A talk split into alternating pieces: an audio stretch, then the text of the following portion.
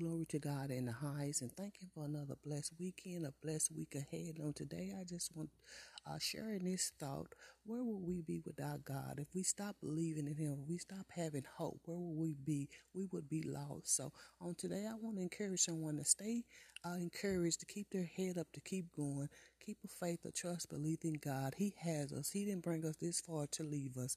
God bless. Have a great day and a great week ahead.